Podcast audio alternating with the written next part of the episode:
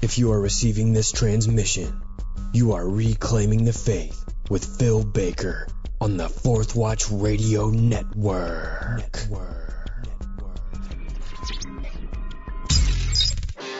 Welcome to episode one of Reclaiming the Faith, a podcast with a mission to reveal what the earliest Christians believed about the core issues facing us today. I'm your host, Phil Baker. Now let's dig into history. Hello, everybody, and welcome to the Fourth Watch with Justen Faull and Omega Frequency with BDK, and now your new network co-host, Phil Baker. what up, Phil?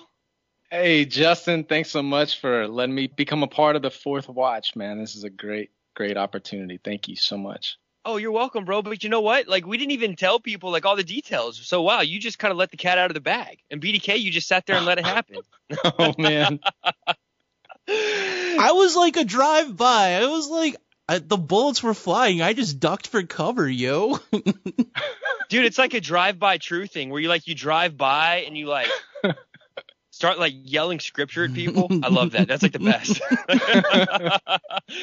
no, no. So yeah, th- this is a, really big day. Um, man, this is crazy because we're actually going to make some some big announcements today on your show, Phil. This is actually Phil's show. Um, ladies and gentlemen, this is Phil's show. This is the this is literally you're listening to the first official episode of Phil Baker's podcast on the Fourth Watch Radio Network. Uh, this is a special edition episode, and, and Phil's going to be able to tell you a little bit more about about his ministry and what his vision is and his calling for this podcast. Uh, we're going to get into that in just a few minutes, but I just want to say we're going to be making some big announcements tonight. This this is really cool. Um, so B, uh, BDK and I, many of you know, we BDK and I, we've been goodness, we've been friends for a long time and brothers, and just you know diving into ministry together. And then this guy Phil starts showing up on BDK's podcast. I'm like, who is this guy? I'm like, who is this guy? You know, and then, I'm like, yeah, I really like this guy. Like, man, he has so much good to say, and um, I just I felt like I'm listening to another brother, and, and I was. I mean, literally, you know, no pun intended. I, I was literally listening to a brother in Christ um, who was cut from the same cloth as BDK and I, and just a, a young man, young man of God that's on fire, that that takes the word of God seriously. That you know, uh, that's what's so awesome about being with you guys is that we take the word of God seriously and not one of us is perfect and we all make mistakes, but through our mistakes and our trials and, and, our learning experiences and everything that we go through, we go back to the word of God as our foundation. No matter what's going on, that's our foundation. And we always return to see what the Lord has to say about things. And so I, I love that about you guys. And, you know, then I find out that you're doing a podcast and I'm like, wow, Phil's doing a podcast, really? Like maybe I should hear this first before I talk to him. no, but seriously, man, I heard your I heard your first episode and I instantly called BDK and I was like, dude, I really I I, I want to have him on the network. Um, I want to offer it to him. And BDK felt the same way, and so we you know we wanted to talk to you, Phil, and and that's pretty much uh, what happened. And so uh, this is we've decided to take your first three episodes and then stitch them together so that it's a it's a it's a full fourth watch episode basically, and we're gonna play that here um, after we have some conversation. But uh, this is a very special day for us on the fourth watch. Um, I have a big announcement to make later, but Phil, tell us about reclaiming the faith. Let everybody know exactly, you know, what what what is this vision for this podcast that you have, and what you plan to do through this. Yeah, so the mission of reclaiming the faith is to reveal what the earliest Christians believed about the core issues facing us today. So basically, to give you a, the basic premise for the show, like kind of imagine sitting in a coffee house or on the on the front porch with some friends, and you're you're talking about core, current events, or uh, maybe you're having a Bible study, and then like maybe somebody like Polycarp showed up uh, somehow. You know, he was a personal disciple of the Apostle John, and he, he started joining in on the conversation. So, like, how would he respond to this? What advice would he give? What kind of insight could he offer uh, about how the apostles approach the same core issues? Um, what kind? What could he tell us about the way Christians in his day faced these similar situations? I I really got into the early Christian writings um, after I had been through Bible college and, and I was actually in seminary at the time, and I really had not been uh, exposed to those earliest Christian writings. I had been taught that um, you know, there were many heresies uh, in the church uh, with Gnosticism and and learned a lot about those kind of heretical movements, but we didn't get exposed to what the earliest Christians stood for. And we were basically taught that Orthodox Christianity began in the fifth century with the writings of St. Augustine. And uh, so it was really eye opening to me when I began to read the earliest Christian writings and saw how simply and seriously these earliest Christians took took the Bible, uh, particularly the words of Jesus and the writings of the apostles, and how they lived those scriptures out so so fervently in the midst of all kinds of uh, persecution. And I wanted that too. I wanted to approach the scriptures that simply too, because I, I, began to to see that even though I believed the Bible, I didn't believe it like I thought I believed it. Even though I thought that t- I took the Bible seriously, I didn't take it as seriously as they did, and it really sparked a, a fire in me, uh, a burning desire to um, get back to the scriptures, to reading it uh, much more simply and, and living it out in a much more simple uh, way, and uh, just it, it, produced a very um, profound change in my in my spiritual worldview and my approach toward daily living, and um, it's just been great. Uh, these last several years, uh, seeing how that's that's had a big impact on me and uh, some of the people that I've I've been sharing these things with.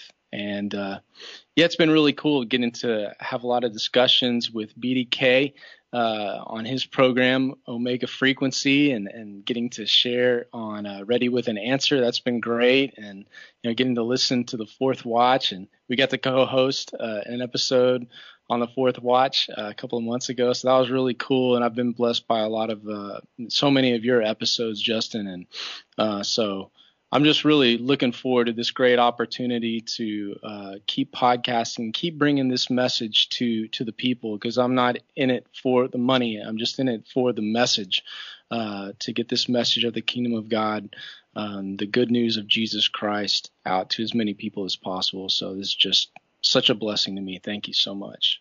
Amen. Praise God. Praise God. Uh, I just want to make a, statement about something you said about the early church fathers. Um, it seems to me that everybody wants to make memes on Facebook. It, you know, it's really ridiculous when you live in a, in a time where people get more doctrine from memes than they do from their Bible or they do from history books or they do from, you know, it's like meme everywhere you look. And people are running around quoting memes and it just, it's really sad. You know, people are, are saying that this man stood for this, that man stood for that. And then you go and you do your homework and you find out that the guy had nothing to do with what the meme says. Um, and I'm, I'm not going to drop names or anything. I'm just saying in general, I've seen this type of behavior. I've seen people claiming Martin Luther, this, that, or the other, and there was no truth to what they had in the meme. But I think it's really great for you to go back and, and hash through the teachings of the early church fathers. There's so much uh, that we can learn as a modern church. There's so much we can learn about the early church, and that really causes us to see how far we've gotten from the truth. Uh, and, and, I'm not saying that to be hateful towards anybody, but I mean, for me personally, when I read the book of Acts, and, and I'm actually going through a study in Acts right now, but every time I read the book of Acts, I just get so convicted. I'm like, why aren't we seeing? Why doesn't the church look like this? Why don't I look like this? How come I'm not living the way that these men lived? You know, our church does not look anything like the church in the early days and uh, it's very convicting. It's very important that we that we do go back and see how the church operated when it got started, and then how how the early church kind of progressed. So anyway, I, I think it's a great area to be to be researching and to be teaching on. And uh, man, I uh, I just I really enjoyed what you've done, man. It's it's such a blessing, and uh, it's it's just you balance it out really well. I want to interject a question though, for clarification's sake, if I can because like one of the knocks that you get when you study the church fathers or ancient church history is there will always be people who don't like what what these guys are saying and they dismiss everything offhand because they're like well that's all catholic and that's all catholic influence and all these people like they're under the influence of rome and whatnot and so they you know they'll cherry pick what they want to listen to from the church fathers And Phil actually has like a pretty good rule about what sources he draws from church history. Would you like to share with the listeners kind of what eras you draw your church history from and your church fathers writings from and how you kind of weigh through all the Catholicism um, stuff? the the sources that I'm looking at are pre-Constantinian, and so like the proper the proper wordage or verbiage would be ante-Nicene, so before Nicaea, the Council of Nicaea, and so like the latest the latest guy you're gonna you're gonna find me quoting is Lactantius, which uh, would go all the way up to 313 actually, and that's at like the Edict of Milan right there. And so, like, these guys are not influenced by Constantine. These guys are certainly not influenced by any kind of pope because popes didn't exist back then. Um, they just weren't. The early Christians were not ruled by a singular pope. And, you know, BDK and I have talked about that quite a bit uh, in different discussions on uh, Ready with an Answer episodes. Uh, you can see bishops of Rome calling other bishops of Rome heretics Hippolytus calls uh, two previous bishops of Rome. Hippolytus was a bishop of Rome around uh, the beginning of the second or beginning of the third century, and he calls two previous bishop, bishops of Rome heretics. So, you know, they they didn't have some high and lofty view of uh, the bishop of Rome that we did, uh, or that that many people do today. Um, like they would view Pope Francis as a pope that that that wasn't the case back then. And so, uh, yeah, um, th- there wasn't like a Catholic influence back then um, in the area that I'm citing. And and really, what we try to do mostly is is look at uh, particularly if you can find the um, the people who are personal disciples of the apostles. That's that's preferable. So you have someone like Polycarp, who was the disciple of the Apostle John, or you can look at the chain of custody that goes from him. Like Polycarp had a disciple named Irenaeus, who was the bishop of Lyon, and Irenaeus had a disciple named Hippolytus, who was the bishop of um, was the bishop of Rome. And uh, so, like you can see this chain of custody that went on, and you can see that uh, you know these guys kept the same kinds of uh, beliefs all through the years, and that's pretty spectacular. And then some other things that you can really um, hold firm to and, and, find a lot of uh, solid ground and solid footing with is when uh, the early Christian teachers all over the world who did not have a singular ruler governing them were all interpreting certain passages and certain doctrines the same way. And that, that's really that's really critical. Those are really critical area, areas um, in in in uh, the case of certain ethics and uh, certain um, very important doctrines of our faith um, that that maybe today uh, might be looked at as heretical. Uh, back then, uh, were looked at as orthodox, which is really interesting. Like the doctrine of like uh, for, for, some Calvinists would think that some people are born damned uh, by God. Um, the early Christians did not teach that. You find that teaching with the Gnostics, though, and that's the kind of stuff you you find in in these early Christian writings that you won't you don't really get taught in um, in seminary very often. Sorry what, to just kind of drop you, some uh, bombshells. Uh, no, what did you? What was his name? Lactantius. Lactantius. That he was a uh, he was um I can't remember where he was actually. I apologize for that, but he was he was a major teacher uh, around the beginning of the fourth century right in that Man. last uh, Christian persecution. I think it's the Valerian persecution. He he was a big shot back then. Man, like that name is just it sounds it, it's it's fun to say. Like if it doesn't if, it, if it doesn't feel good to say Lactantius, um, and, and for the record, at the fourth watch, we are not le- lactantious intolerant. Okay, okay I'm yeah. sorry. I should be making jokes about this. I'm sorry, guys. I just I, I, felt kind of you know it was just so fun. I wanted to say it a couple times, you know, just to get it out. Just yeah, man. It's like a dumb and dumber moment. I just want to get it out of my system, you know, before I get hurt.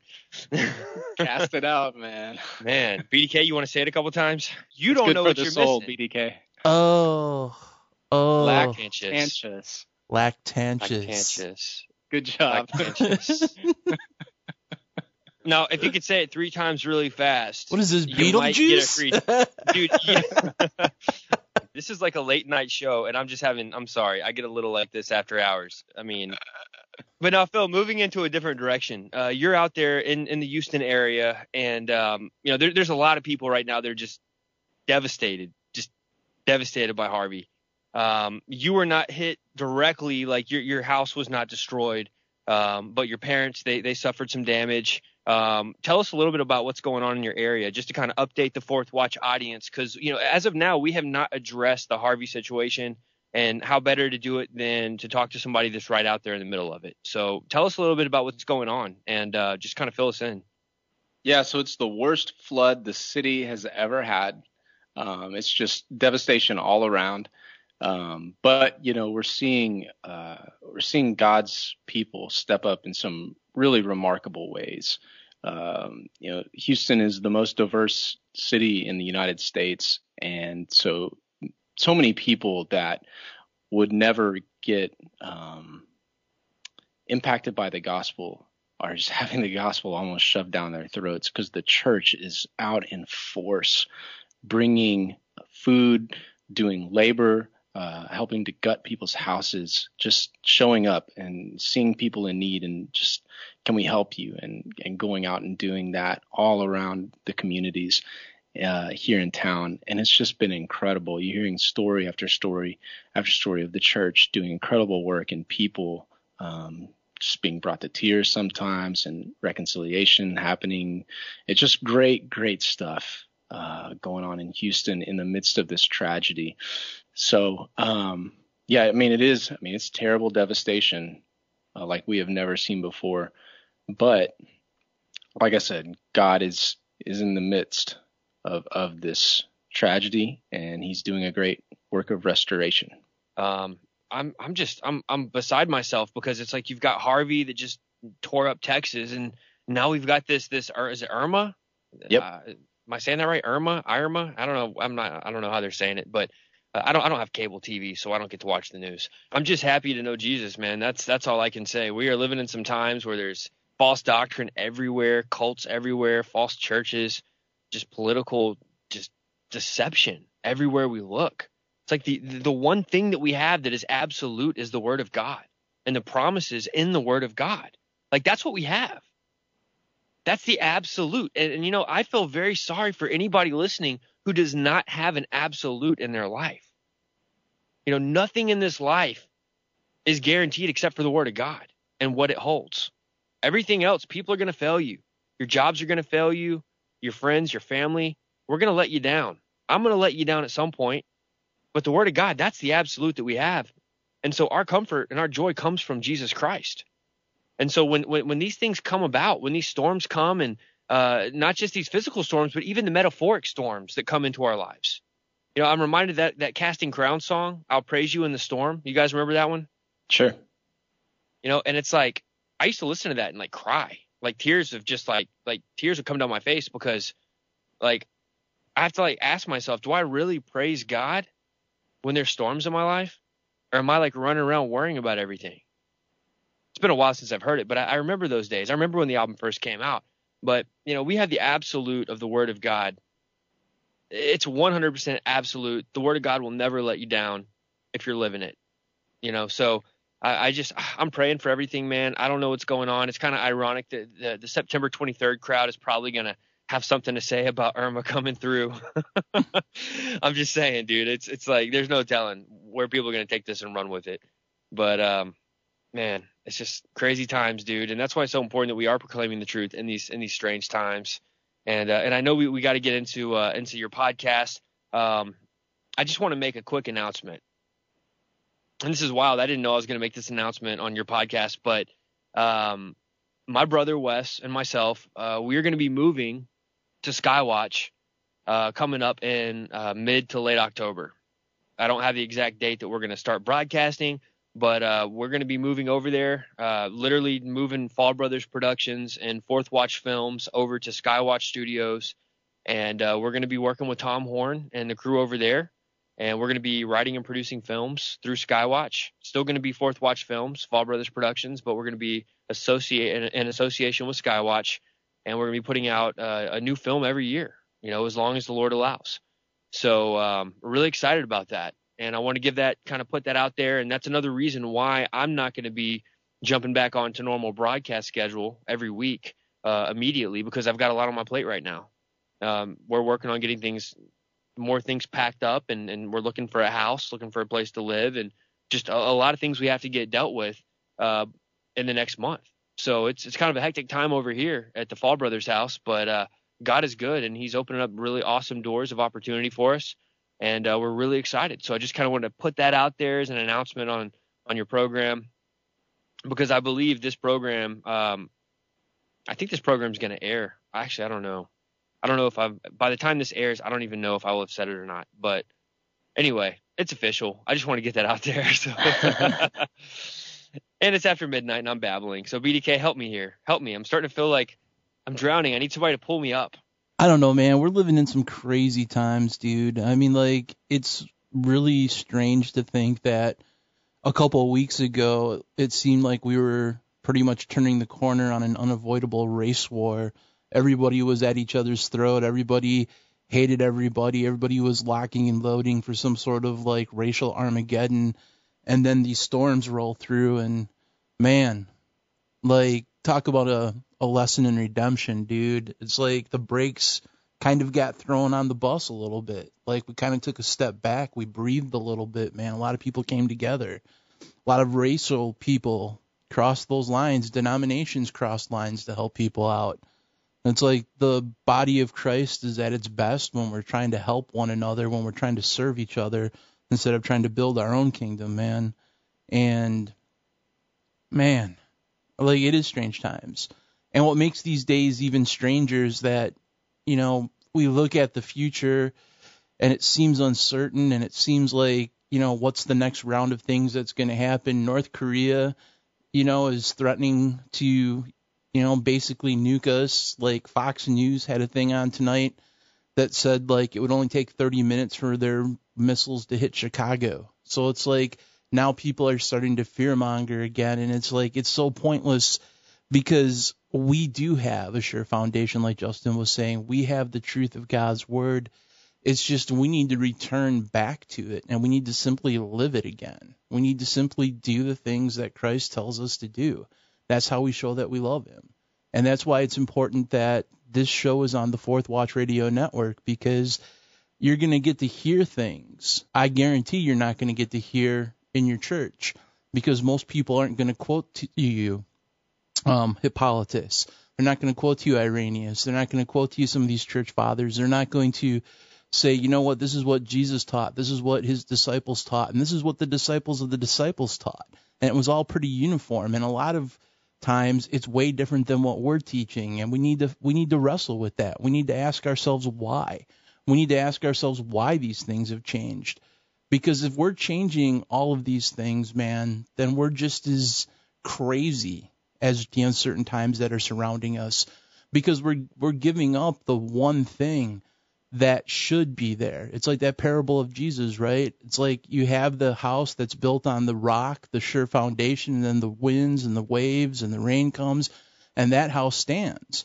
But the ones that are built on shifting sands, the ones that are built on shadows, the ones that are built on things that change from time to time, our own doctrines, our own personal ambitions, when the storms of life come, it just kind of erodes and it wipes it all away, man.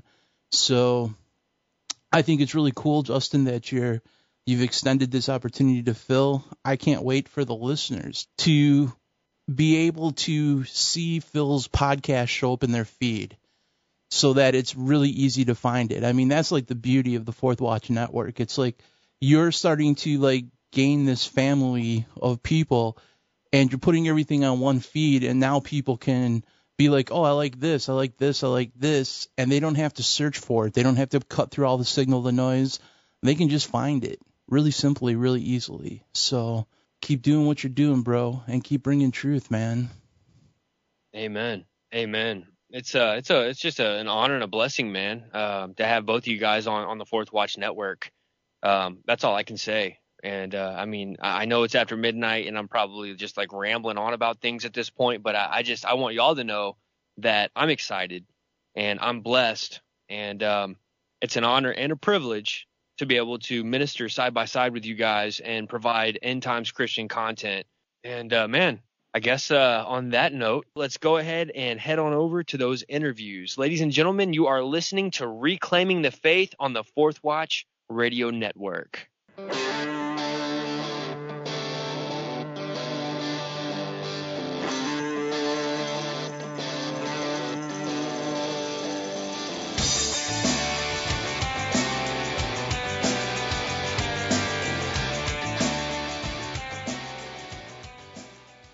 Have you ever had your worldview turned upside down? It's a bit unsettling, isn't it? Well, when I arrived in Swaziland, Africa in 2004 on a month long mission trip, one of the local men who was part of the mission I was entering took my bag with one hand, he grabbed my hand with the other, and started walking me down the road where we would be staying. We were walking about a quarter of a mile holding hands and talking like an old married couple. And uh, honestly, I was a bit creeped out. But his actions were totally normal for a Siswati in, in Swaziland. And in fact, the man was being very welcoming and hospitable, you know, kind of treating me like family or a close friend. And you know, that took a while for for me to get adjusted to that culture because something that I used to feel was wrong was now viewed as pure.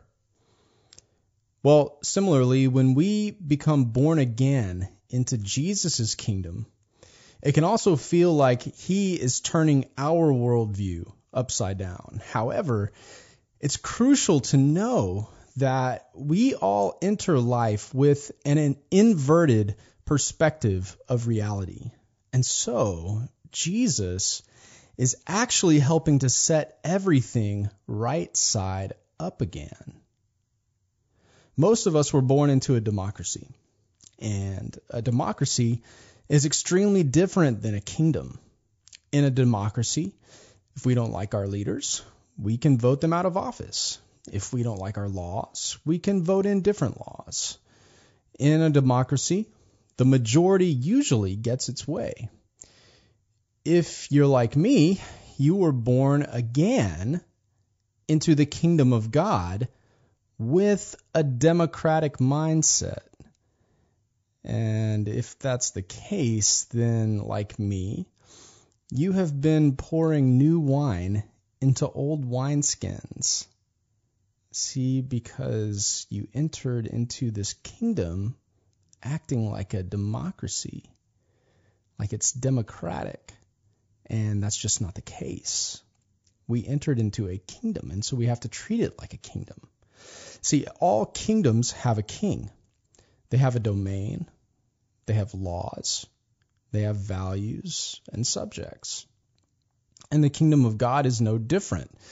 And yet, because it's from heaven, it is completely different than all the kingdoms of the earth.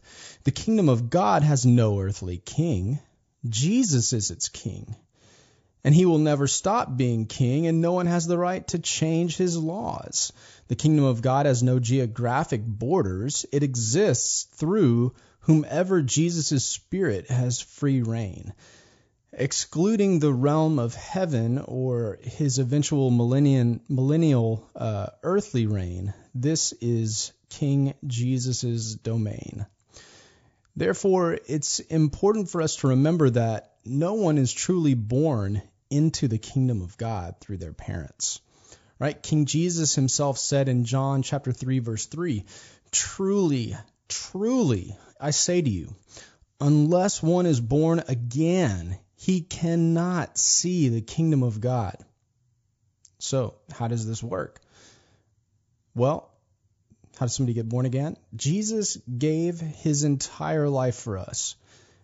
And if we repent of our sins, of being self focused, of, of being the ruler of our own life, and we give our entire lives back to him, give our lives over to his rule, to his reign, ask Him to forgive our sins and come to take over our life, well, He will actually give His life back into us through the Holy Spirit. And He will begin to transform us to become like Him. We actually become born from above. We're regenerated. We get a new life. We're born again into His kingdom. We become adopted sons and daughters of the King. And when this happens, as Paul writes in Colossians chapter 1 verse 13, we also get rescued out of the domain of darkness, Satan's kingdom, and transferred or translated into Jesus' kingdom. Now, let's think about the laws. The laws of the kingdom of God are first and foremost the commands of Jesus Christ. Now, many of these are found in King Jesus' inaugural address in Matthew chapter chapters 5 through 7 or Luke chapter 6 would be uh, the Sermon on the Plain and the Sermon on the Mount. Sermon on the Mount in Matthew chapter 5 through 7. Sermon on the Plain in Luke 6. Now, Jesus' life illustrates the values of the kingdom of God, the way he treated those inside the kingdom those outside the kingdom, and the things of this world. And the subjects of the kingdom of God are those who have entered into a covenantal relationship with the king, those who love him, obey him, and reflect his nature to the world. This, this is basically the biblical worldview for a Christian.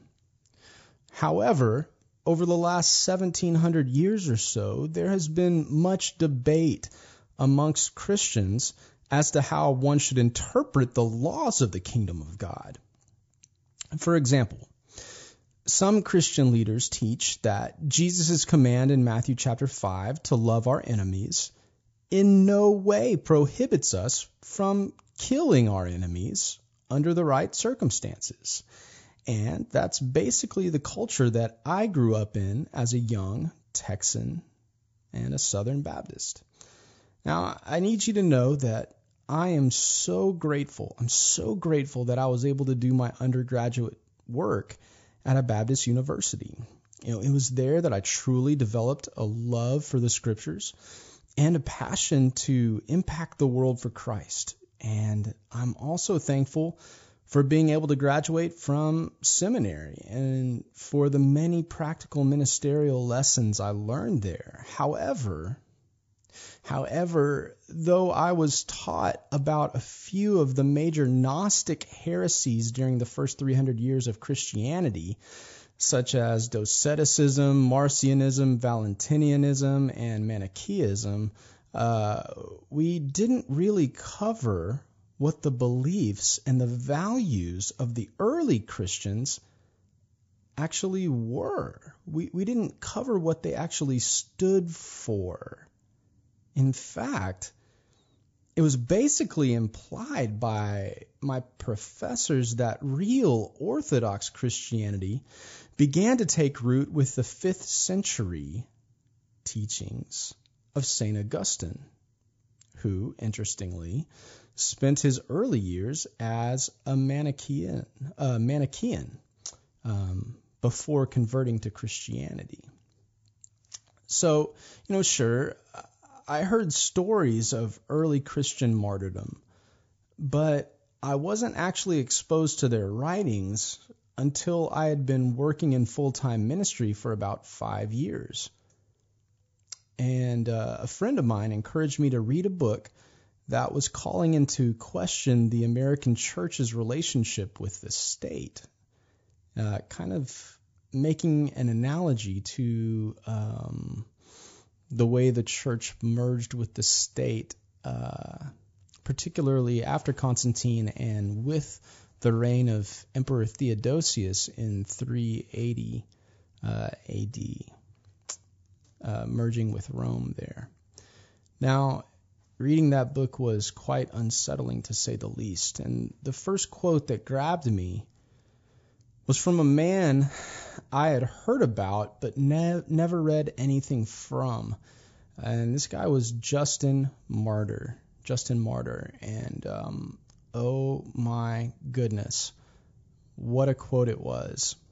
what a quote it was. Uh, this is what I read, and uh, it's kind of a fuller version of it as well, um, giving it to you from the uh, CD-ROM version of the Ante-Nicene Fathers. This is in Volume One, page 413.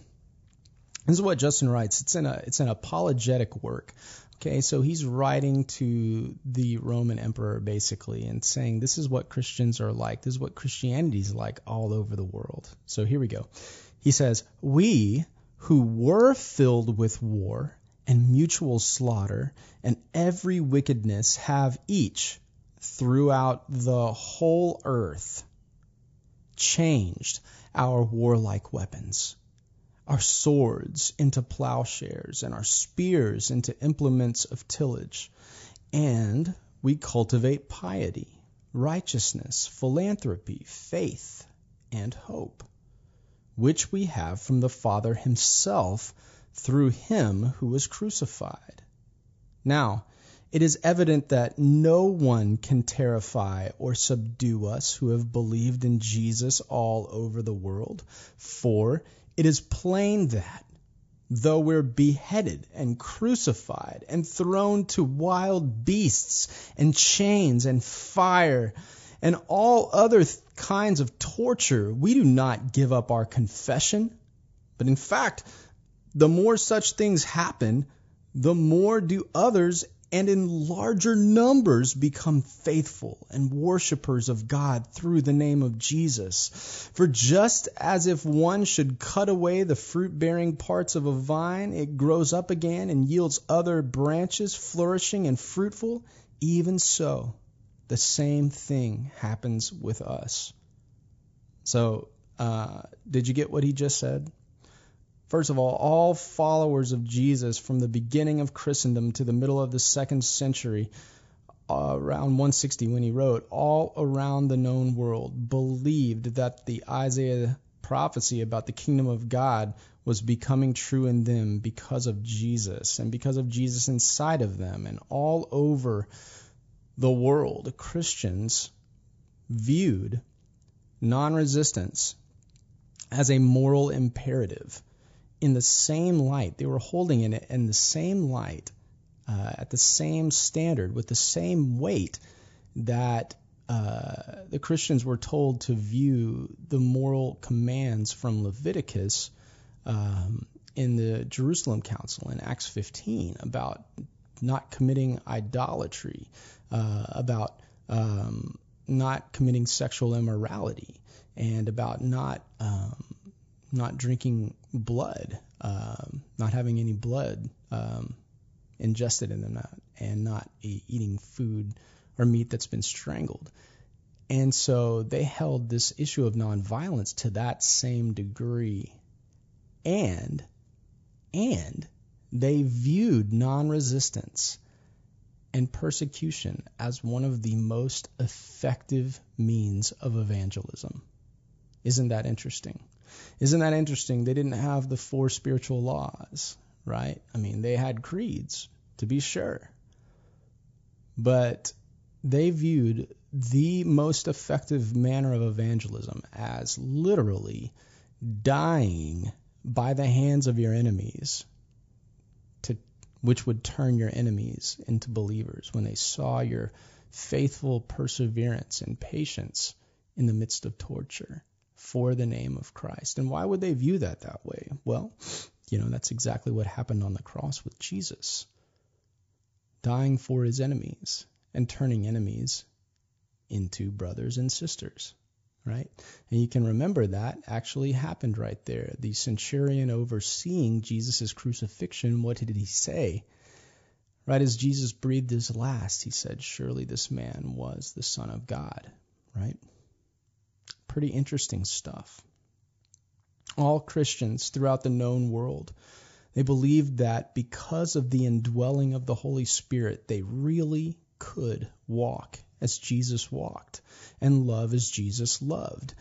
They believed that just like Jesus' death brought life to countless people by picking up their crosses, he, Jesus, the Holy Spirit, And God the Father would continue to do the same thing through them. So even though they were being crucified, burned alive, fed to wild beasts, burned in oil, ripped limb from limb, they saw that horrific persecution. They saw that horrific persecution as a blessing to the world. Now, why would they take such drastic measures, even in the face of such intense persecution? Well, for one, the early Christians, like I said, they were on a kingdom mission, this evangelism aspect. They're on a kingdom mission. They were not on a mission to retire early. They were on mission to reach the world for Christ, by Christ's means, for Christ's ends. And the second reason they went to such drastic measures to reach people is that the early Christians read the New Testament seriously and simply. Simply. Like an intelligent 12 year old. They didn't have seminaries and classes devoted to a systematic theology that cleverly justified not walking as Jesus walked. No, if Jesus and the apostles taught it and lived it, so did the early Christians. In fact, you know, let, us take a, a moment and, and let's look at some of the writings of Jesus and the apostles in the New Testament, okay? So let's look a little bit fuller at that Matthew 5 43 through 48 passage. Just think about this simply and seriously. Just like how would an intelligent 12 year old, what would they believe when they heard this for the first time? You have heard that it was said, you shall love your neighbor and hate your enemy. But I say to you, love your enemies and pray for those who persecute you, so that you may be sons of your Father who is in heaven. For if you love those who love you, what reward do you have? Do not even the tax collectors do the same? If you greet only your brothers, what more are you doing than others? Do not even the Gentiles do the same? Therefore, you are to be perfect, as your heavenly Father is perfect. And now, Paul in Romans 12, verse 17 through 19 and uh, verse 21, he says, speaking to Christians, you guys never pay back evil for evil to anyone.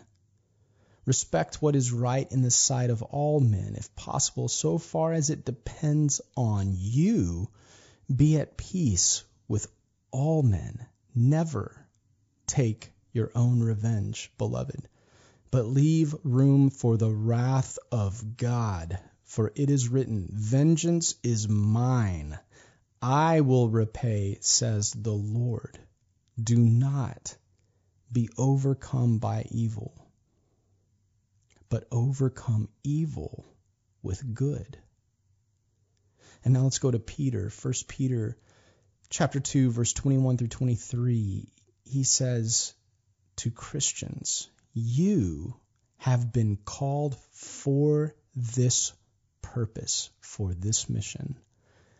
Since Christ also suffered for you, leaving you an example for you to follow in his steps, who committed no sin, nor was any deceit found in his mouth. And while being reviled, he did not revile in return. While suffering, he uttered no threats, but he kept entrusting himself to him who judges righteously. And finally, in in 1 John chapter 2 verses 1 through 3 and it says, I am writing these things so that you may not sin. And if anyone does sin, we have an advocate with the Father, Jesus Christ the righteous, and he himself is the propitiation for our sins, and not for ours only, but for those of the whole world. And by this we know that we have come to know him if we will keep his commandments. And you think about verse 6 in chapter 2 that says, We know that we have come to know him if we walk as Jesus walked. When I read Justin Martyr's testimony for the first time, and You know, I compared his testimony to the simple words of the New Testament. I was I was stunned. And I felt heartbroken. Like like I had been lied to and I was living a lie for nearly 3 decades. It's like my pastors and my professors, and this is how I felt at the time. Um, not saying it's necessarily true, just those feelings, this grief stricken feeling, like my pastors and my professors had been carefully crafting a version of the Bible to teach us that fit a particular agenda rather than simply teaching the scriptures you know, I was grief stricken, and you know, there's stages to grief, and you, you have sadness, this depression, you have anger, you know, you have shock and denial, all these things, all these complex emotions and feelings I was feeling at the same time too, just trying to make sense of it all. But, you know, regardless of my feelings, here's the important question. Do those words of the early Christians line up with Jesus' life, Jesus' teaching, and the lives and the teachings of the apostles? Well, clearly they do, right? Clearly they do. And what is more, uh, the, the more I began to study this particular topic, I, I soon realized that the issue of non resistance is one which the early church was completely united for the first 300 years of Christendom. They were completely united on this subject, despite facing intense persecution like no one in the American church faces. Let me just give you a few of those. Let me just give you three, okay, just for now. Here's Aristides in 125 AD. He says about Christians they comfort their oppressors and make them their friends. They do good to their enemies. Here's Cyprian in 250 AD. He says, Christians do not attack their assailants in return, for it is not lawful for the innocent to kill even the guilty. The hand must not be spotted with the sword and blood not after the Eucharist is carried in it. Notice he said, a Christian cannot kill if you've just taken the Lord's Supper.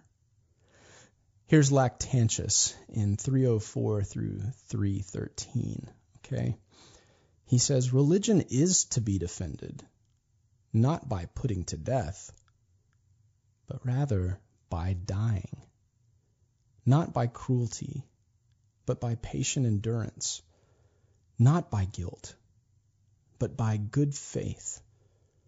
For the former belongs to evil, but the latter to good.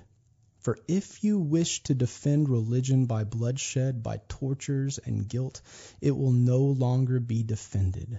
Rather, it will be polluted and profaned. And you know, honestly, we, we, we could spend an hour just reading quotes like this, especially like getting the full context of these. And maybe we'll do some of that in a later podcast. Um, it'd be a little bit overwhelming, but um, maybe it's worth it. I don't know. Well, I do know that um, what they are saying, what these early Christians are saying, is not usually compatible with what is taught from American pulpits. Um, and like I said, when I read their words, I mean, it, it really upset me. My world was getting turned upside down. But, you know, looking back, as painful as it was, I believe my world was actually starting to get turned right side up. And I realize it can be scary when our worldviews are shaken. But I want to encourage you today to not be afraid. For God is for you, He's not against you. And God does not give us a spirit of fear. So if you're feeling fear about the, well, like if I try to practice this, what could happen? That fear is not from God. That's not a holy fear. that's not from God.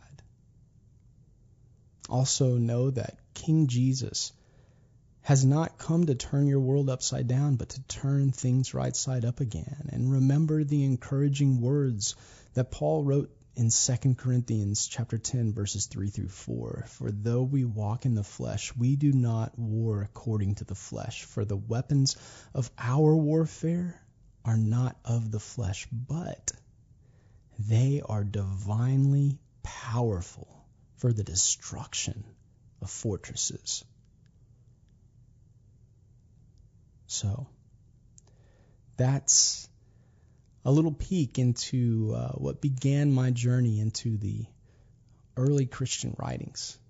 And we're going to be talking about a lot of different subjects, um, all, all, kinds of biblical subjects uh, in, in the upcoming uh, weeks and months and hopefully years.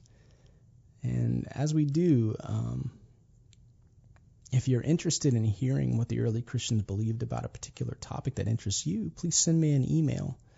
Um, you can write me at emailphilsbaker at gmail.com. That's E M A I L P H I L S B A K E R, the at sign, G M A I L dot C O M. Okay?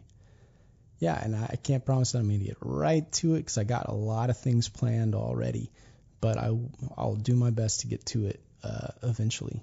And uh, you can dialogue with me also at that email for now. Um, yeah, so you can check out this podcast. It's on um, reclaimingthefaith.podbean.com, um, .com, and uh, you can find it on iTunes too. If this has been a blessing to you, uh, it would really help me out if you would leave a rating and review on iTunes.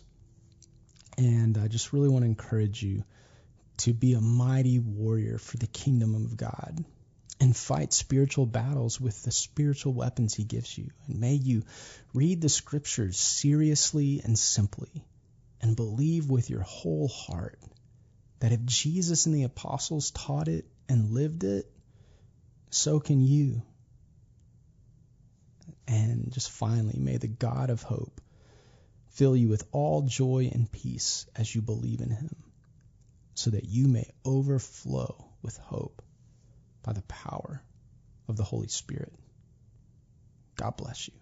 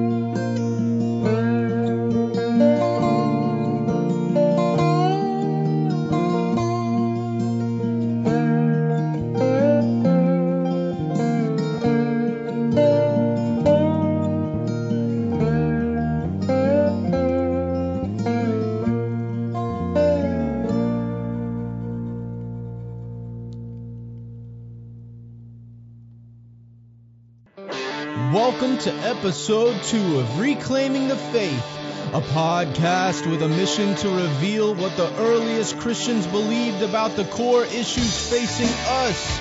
Today, I'm your host, Phil Baker. Now let's dig into history. Thanks so much for joining me today on Reclaiming the Faith. In episode 3, I'm going to be discussing the subjects of how to hear from God and how to make room for Him to speak on both an individual and corporate basis. And like always, I'm going to be doing this from an early Christian perspective, with testimonies from the leaders of our faith during the first three centuries of the church sprinkled in to help frame the conversation. I had originally planned to air a different episode today, an interview that I did with one of my best friends, Tyler Bryan, who is a youth minister in the Pennsylvania area. And the episode is about youth ministry from an early Christian perspective. But considering the dire circumstances that are going on in my town, my city of Houston, uh, we're you know we're just experiencing this uh, this catastrophic flood, a flood that has never happened in the city's history. Um, it is just it's so bad, y'all and we need your prayers and your support. So please lift up the city of Houston. It's it's interesting because um, my pastor he took a sabbatical during the month of June, and when he came back, he said that he was going to start a series, a new series, at the end of the month of August called Shattered Dreams, and you can just tell that my pastor was hearing from God during that that month of prayer, intense prayer, preparing him to be able to speak to the you know these these shattered dreams that so many people in my community in my city are, are experiencing right now. How do we deal with that? So i thought it was it was timely it was appropriate to push back that interview about youth ministry and instead discuss hearing from god from an early christian perspective and if you're blessed by this episode, please follow me at my website, reclaimingthefaith.podbean.com. Also, I'd really appreciate it if you'd leave a rating and an honest review on my iTunes channel, Reclaiming the Faith, where you can also subscribe for free.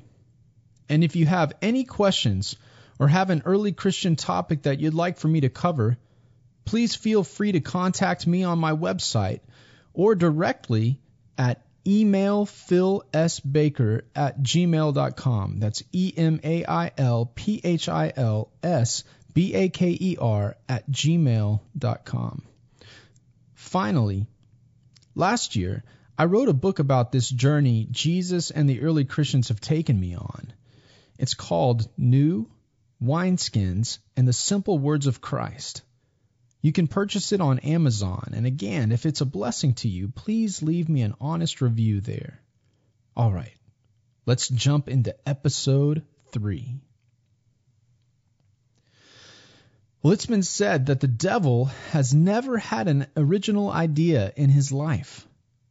Basically, what he sees God doing, he tries to imitate in order to deceive. He produces a counterfeit version of the real to lead people astray, and many times he's quite successful. According to Muslims, an angel named Gabriel strangled Muhammad during his sleep and then commanded him to recite the words of Scripture given to him from Allah. In his book, The Final Quest, Rick Joyner claims to have had a dream from God where he's told that in the end times, Christians will be fighting against other believers in a great Christian civil war within the church. He states that the Lord is now preparing a leadership that will be willing to fight a spiritual civil war. He predicts that those on his side, called the quote unquote dreaded champions, will ultimately win this civil war, enabling a leadership group of prophet judges like himself to start governing the entire body of Christ. And Joyner predicts that his side will harm many of the Christians who disagree with him, even though Joyner's side had hoped to recruit these believers instead. And as far as the day of the Lord is concerned, Joyner claims that this Christian civil war is the ultimate conflict, the battle of the last days. And he believes that his side's eventual victory and success in removing all Christian opposition to his side's leadership of the church will be the day of the Lord.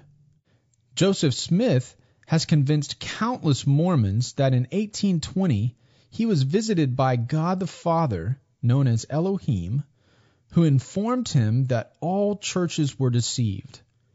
He then claimed that in 1823 he, re- he received a visit from an angel named Moroni and was told about golden plates which were supposedly written in Reformed Egyptian. Smith boasted to have been blessed with the supernatural ability to translate the plates and eventually produce the Book of Mormon. Well, Second Chronicles 18:21 demonstrates that there are clearly lying spirits in the world. And these lying spirits are actively seeking to ravage the church and the world. But let's not make the same pendulum swinging mistake that America's rationalistic forefathers did in downplaying or outright dismissing the supernatural. If evil spirits speak to people in order to persuade them to accept lies, and Satan is the ultimate counterfeiter, then the Holy Spirit is definitely going to be speaking to people to convince them to follow the truth. However, we must be sober minded about this subject and always first turn to the best source in discerning the voice of God, the God breathed Scriptures. Without question, we need to primarily use the Scriptures as our authority in distinguishing truth from error. Now, that being said, these same God breathed Scriptures teach us that the Holy Spirit still speaks in various ways today. The Scriptures demonstrate that God speaks to us through His creation, He speaks to us through His children, He will speak sometimes to us through angels. He will sometimes speak to us through dreams and visions, and he will sometimes speak to us through gentle promptings of the Holy Spirit.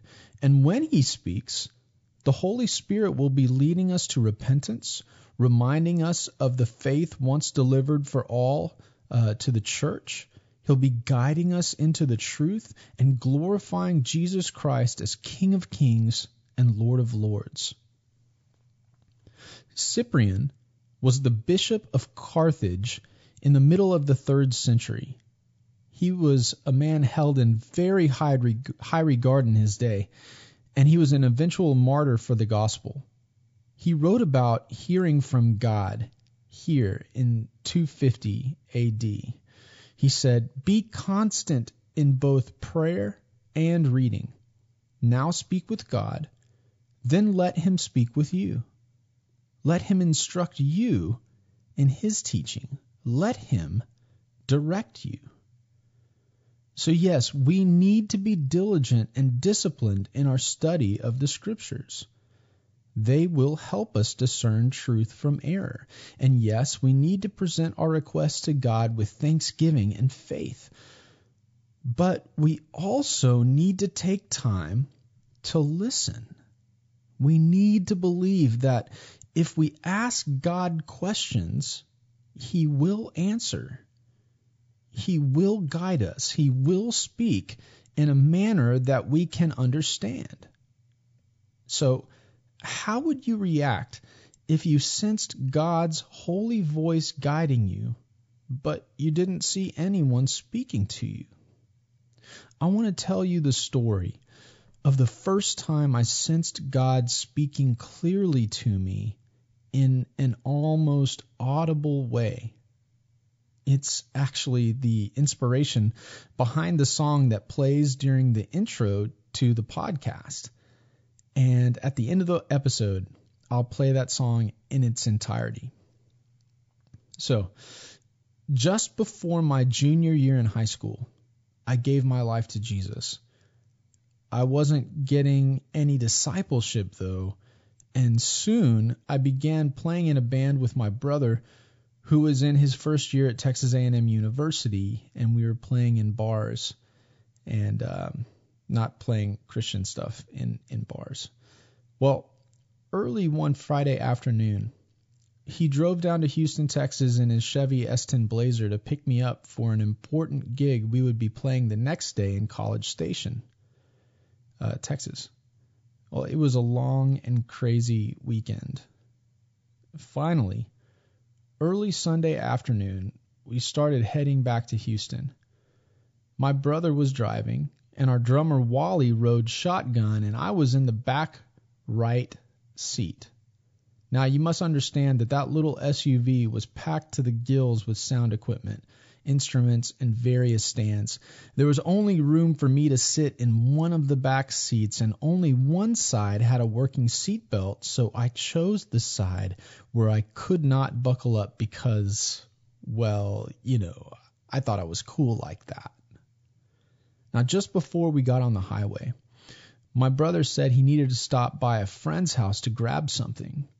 So he pulled in front of the house. He said he would just be a minute and he and Wally went inside. And just then, there in the silence, I heard it, or I felt it, or I sensed it. I don't know. And something like a whisper, a voice clearly told me to move all the stuff in the left back seat over to the right side and for me to buckle myself in the left back seat. Basically, it called me to repent of my pride and humble myself. Now, that was weird. That was really weird. But at the same time, it also made a lot of sense. And there was nothing in the message that I heard that contradicted what I did know of the scriptures. So I moved all the equipment in the left back seat over to the right and I buckled myself in the left seat. Now about 20 minutes later, we were several several miles down the highway, going about 80 miles per hour in the left-hand lane. Unbeknownst to us, the Blazer, it began to drift off the left shoulder and onto the grass median. We were like looking at each other and changing a CD or something like that. Now I looked up and I realized that we were all about to hit this construction sign over past the uh, the gravel shoulder and we were now into the grass basically. And I yelled, "Watch out!" Now the little blazer swerved hard to the right into a minivan carrying a newborn and it began to flip. Our car did. We flipped over three times across the width of Highway 6 at 80 miles per hour. I remember flying around so fast, yet it was as if everything was happening in slow motion, which is the name of that intro track, Slow Motion. In a state of shock, we carefully climbed our way out of one of the side windows of the vehicle, and witnesses of the accident came running up to us, asking how we could be alive and if there was anyone still in the car. The blazer was a crumpled pile of garbage, and guitars and stands were strewn all across the highway. Yet, we were blessed to escape with only small cuts and like minor concussions. I believe that we were being protected through that crash. However, I also believe that if I had not listened to that still small voice, my life would have turned out much different, to say the least.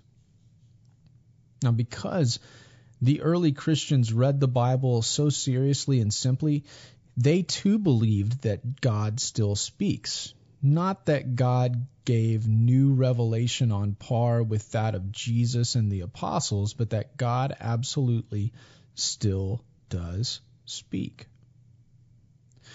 The Martyrdom of Polycarp, a work written about 135 AD, displays this supernatural dynamic quite well. And I'm going to read a portion of that to you as translated by J.B. Lightfoot. Now, the martyrdom of Polycarp centers around uh, this mass persecution, horrific, horrific persecution breaking out around Smyrna, where Polycarp was the bishop. And so it says, when he heard about this, Polycarp was not in the least upset and was happy to stay in the city, but eventually he was persuaded to leave. He went to friends in the nearby country, where as usual he spent the whole time, day and night, in prayer for all the people and for the churches throughout the world. Three days before he was arrested, while he was praying, he had a vision of the pillow under his head in flames. And he said prophetically to those who were with him, I will be burned alive. Well, the police and the horsemen came at supper time on the Friday with their usual weapons as if coming out against a robber. That evening they found him lying down in the upper room of a cottage. He could have escaped, but he refused, saying, God's will be done. When he heard that they had come, he went down and he spoke with them. They were amazed at his age and his steadfastness. And some of them said, why did we go to so much trouble to capture a man like this? And immediately Polycarp called for food and drink to be brought to them. And he asked for an hour to pray uninterrupted. And they agreed. And so he stood and prayed, so full of the grace of God that he could not stop for two hours. The men were astounded, and many of them regretted coming to arrest such a godly and venerable old man. And when he had finished praying, they put him on a donkey and they took him to the city. Now, as Polycarp was being taken into the arena, a voice came to him from heaven. It said, Be strong, Polycarp, and play the man. Now, I'm going to interrupt right there. This is not necessarily telling Polycarp to act manly, it's telling Polycarp to act like Jesus. Now, back to the story. No one saw who had spoken, but our brothers who were there heard the voice. When the crowd heard that Polycarp had been captured, there was an uproar. The proconsul asked him whether he was Polycarp, and upon hearing that he was, he tried to persuade him to apostatize, saying, Have respect for your old age, swear by the fortune of Caesar, repent, and say, Down with the atheists. The Romans called Christians atheists because they wouldn't worship their gods. It's just a side note. Okay, back again. Well, Polycarp Polycarp looked grimly at the wicked heathen multitudes in the stadium, and gesturing toward them, he said, Down with the atheists. The proconsul said, Reproach Christ, and I will set you free. But Polycarp declared, For eighty six years I have served him, and he has done no wrong to me. How can I blaspheme my king and my savior? But the proconsul said, I have wild animals here. I will throw you to them if you do not repent. So call them, Polycarp replied. It is unthinkable for me to repent from what is good to turn to what is evil. The proconsul said, If you despise the animals, then I will have you burned. And Polycarp replied, You threaten me with fire which burns for an hour and then is extinguished. But you know nothing of the fire of the coming judgment and eternal punishment reserved for the ungodly. So why are you waiting? Bring on whatever you want. And when the pile was ready, Polycarp took off his outer garments, undid his belt, and tried to take off his sandals. But when they went to fix him with nails, he said, Hey, leave me as I am. For he that gives me strength to endure the fire will enable me not to struggle. I will be without the help of your nails. So they simply bound him with his hands behind him like a distinguished ram chosen from a great flock for sacrifice. And then the fire was lit, and the flame blazed furiously. We, who were privileged to have witnessed it, saw a great miracle, and this is why we have been preserved to tell this story. The fire shaped itself into the form of an ark, like the sail of a ship when filled with the wind, and formed a circle around the bar around the body of the martyr. Eventually, when those wicked men saw that his body would not be consumed by the fire, they commanded an executioner to pierce him with a dagger. And when he did this, such a great quantity of blood flowed that the fire was extinguished. Now, did you notice the role that intentional prayer played in paving the way for Polycarp to be ready to hear God speak and ready to faithfully follow those words? It's just amazing, wasn't it? Now, that was an individual experience. But let's think about how Christians can experience the voice of God in their corporate gatherings. So, a couple of years ago, house church I was leading decided to have a service where the majority of time would be free for the Holy Spirit to move spontaneously. Now, this was a scary proposition, but it felt like the direction God was leading us. Admittedly, though, a part of me felt like I was being led like a lamb to slaughter. I could hear the possible complaints. You really believe God called you, our pastor, not to plan anything? Really? For an hour and a half? So basically, either God would move or things would turn south quickly. Well, the day before the service, my wife, Stephanie, began to experience excruciating back pain. Like on a pain scale of 1 to 10, 10 being the highest, she was an 8 to a 9. And I thought about praying for her that night, but then I got this sensation that uh, I needed to wait. And my decision to wait earned me a night in the doghouse. The next morning, though, after a brief devotional, um, as we gathered as a church, we spent time in groups seeking God's direction for the rest of the gathering.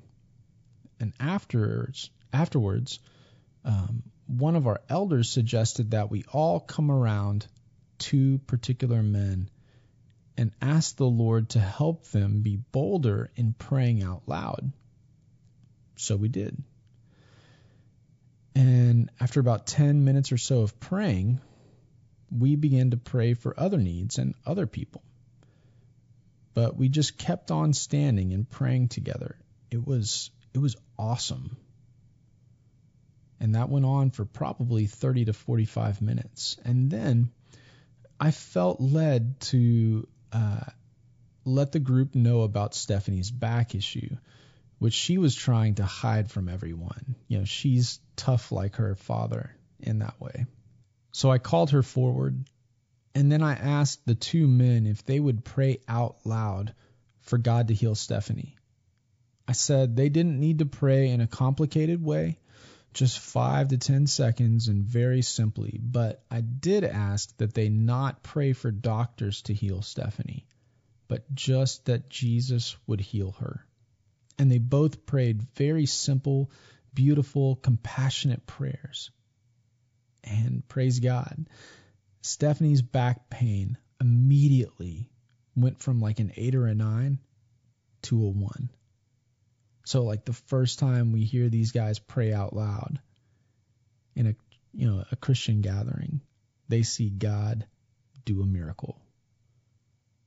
And later that day, her back pain was completely gone. It went down to a zero. You know, praise God. Praise God. So let me encourage you. God doesn't just want to use pastors to pray. In fact, I would venture to say God likes using non pastors, non leaders, more than pastors and leaders to do great things for his kingdom. But ultimately, God just wants to use anyone who is honestly and humbly making themselves available for him. So, after all those stories, Here's the question Are we making ourselves available for God to speak? Are we giving God room to speak to us during our private devotions and throughout our days? Also, are we designing our church gatherings in a way that also give God room to speak to us? And if not, what are we afraid would happen if we did make the changes necessary to create such an environment? What do we believe people need more of? Our voices or God's voice? If we are willing to move away from comfort and routine, if we are willing to take risks and make ourselves available to Him, we will experience God. And that is what we need. That is what changes lives. Our spiritual enemy, the devil, is deceiving billions of people and leading them astray. They need to hear God speak.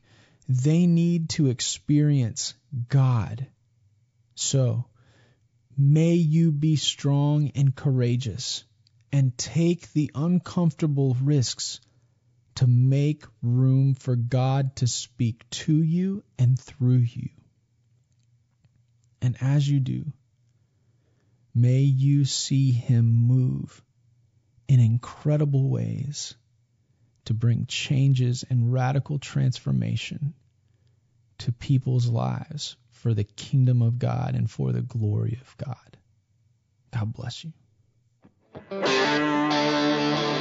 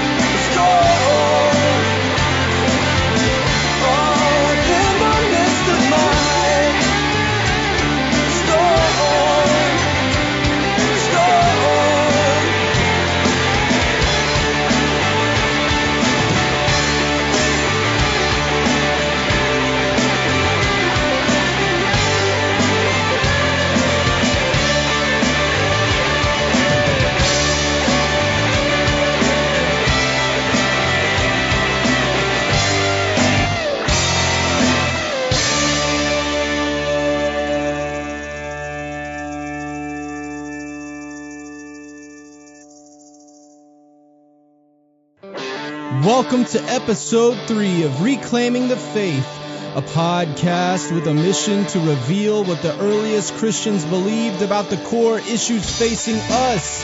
Today, I'm your host, Phil Baker. Now let's dig into history. Thanks so much for joining me today on Reclaiming the Faith. To give you the basic premise for the show, imagine sitting in a coffee house or on your front porch with some friends, just talking about current events or maybe even having a Bible study. Then imagine that an early Christian, like Polycarp, who was a personal disciple of the Apostle John, joined in on the conversation. How would he respond? What advice would he give? What kind of insight could he offer about how the apostles approached those same core issues? What could he tell us about the way the Christians in his day faced similar situations? Well, in episode 3, I'm blessed to be joined by one of my best friends, Tyler Bryan, who has been in youth ministry for nearly a decade. We wanted to talk about youth ministry from an early Christian perspective, and particularly the role parents play in shaping their kids' spiritual development. And if you're blessed by this episode, I'd really appreciate it if you'd leave an honest review on my iTunes channel, Reclaiming the Faith. Also, if you have any questions, please feel free to visit my website, reclaimingthefaith.podbean.com, and you can email me there at email philsbaker at gmail.com. And finally, Last year, I wrote a book about this new journey that Jesus and the early Christians have taken me on. It's called New Wineskins and the Simple Words of Christ. You can purchase it on Amazon. And again, if it's a blessing to you, please leave an honest review there. Okay, no more intro stuff. Let's get episode 3 rolling. All right, so I'm sitting out here with my buddy Tyler Bryan. Hello. And hey, hey, buddy. We're looking out at uh, Lake Travis out here in Austin. It's Yeah. pretty awesome. Dude, it's awesome. It is awesome, and uh, we've been having a great vacation. And Tyler is a youth minister Mm-hmm. uh, up in Pennsylvania in the Harrisburg area. Yep. And we got to know each other through youth ministry in uh, Sugarland, a little suburb of Houston. Yeah. Yeah, and uh, kind of hit it off. And um, so Tyler has a ton of experience with youth ministry, and uh, so we thought it would be really cool to talk about uh, how the early Christians approached youth ministry, maybe in some kind of a way, right? If they, if they had a youth ministry concept, right, right. we'll find it today. So uh, before we do that, though, just to give you a little bit of introductions, Tyler, why don't you tell us a little bit about yourself and how you came to faith and like where you are now, I guess. Yeah. So I um so I grew up here in Texas a little bit. Now I'm obviously in Pennsylvania. Um, but I grew up in Houston and um, grew up in a Christian home and grew up going to church, going to Bible studies and mission trips, and it was a huge part of my life. But for all different reasons, and not really any of those reasons had to do with Jesus. Um, it was a huge part of my life because that's where my friends were. Um, a huge part of my huge part of my life because that's where like the fun was. It was like huge. It was a mega church. Um, they're doing great things, but it was still a mega church. It was like where the excitement was. It's why I went. Um, and I wound up not having a huge foundation of who Jesus was. Um, my family didn't wholly, we didn't really talk about it a whole lot. Um, what we heard at church, we left at the doors on Sundays coming home. We didn't take it home with us really. So, um, and we'll get to this, I'm sure, but I'm a big believer in that, like, parents of the household are the number one pastors in their kids' lives. They are the number one example of what, of what it looks like to follow Jesus every day.